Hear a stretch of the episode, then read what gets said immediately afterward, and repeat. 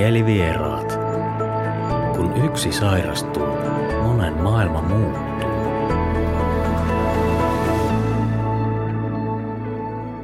Tervetuloa kuuntelemaan mielenterveysomaiset Pirkanmaa Finfami ryn Mielivieraat podcastia.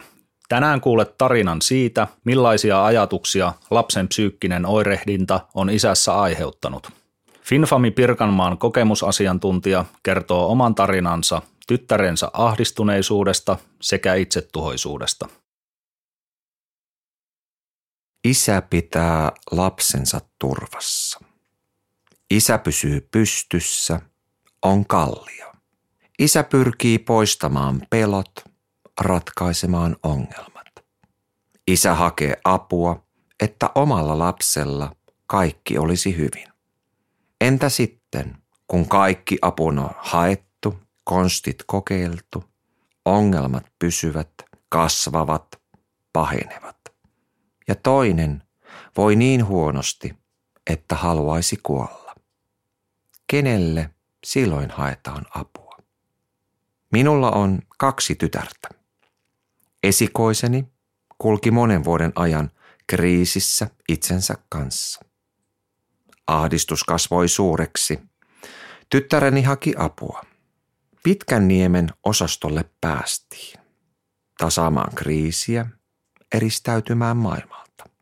Oli myös ne kerrat, jolloin oli lähete pitkään niemeen, mutta sinne ei otettu sisälle. Itkien ajettiin kotiin. Tyttö oli sekaisin ja kuohuu. Kyselin itseltäni, tämäkö oli liian terve hoitoon. Kun aaristus kasvoi, alkoi viiltely.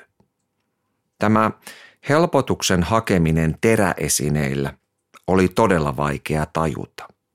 Olin ihan pihalla, enkä tiennyt, miten tuohon pitäisi suhtautua. Se oli mahdollisimman kaukana kaikesta siitä, mitä olin oppinut. Maailma, jota en halunnut. En voinut estää sitä.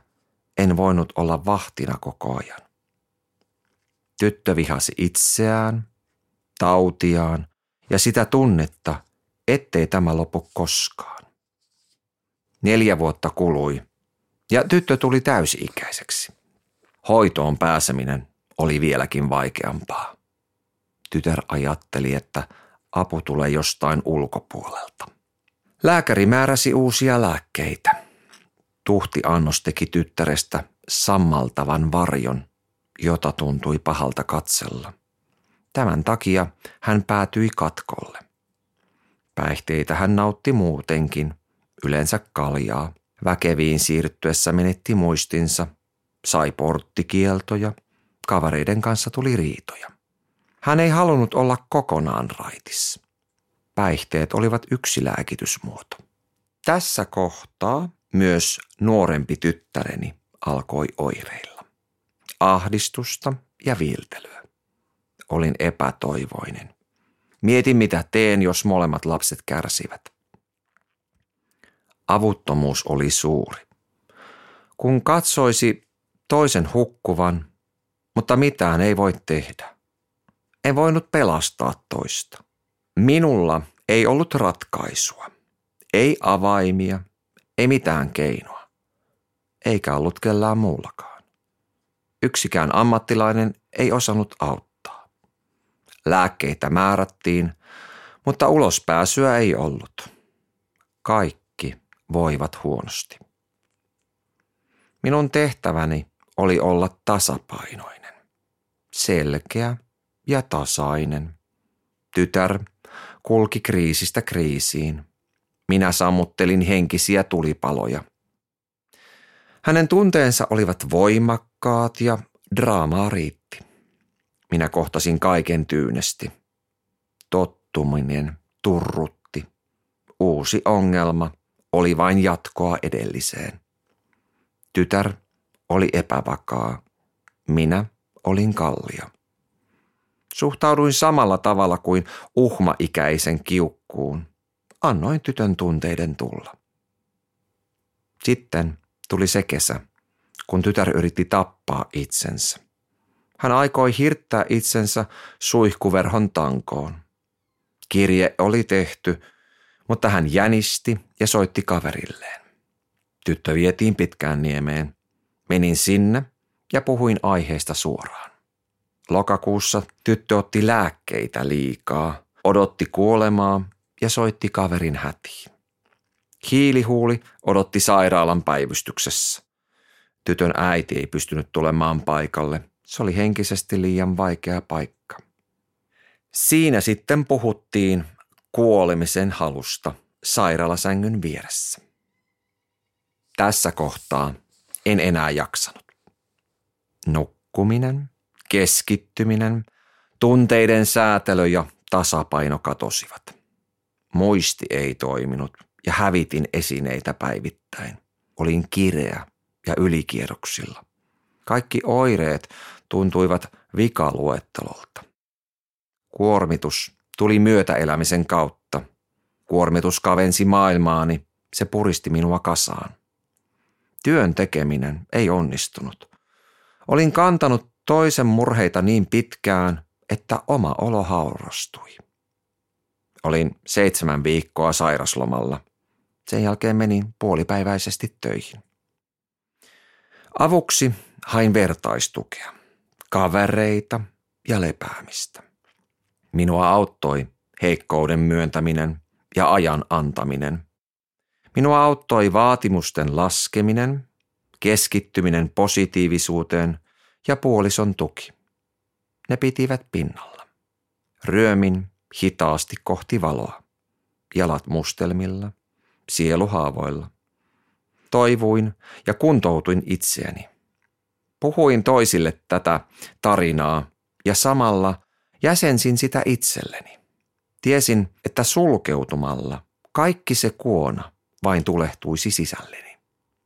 Minulle terapiaa oli kulkea metsässä, olla rauhassa, istua saunan lauteilla ja hypätä jäiseen veteen ja kuunnella oman sydämen lyöntiä sen jälkeen.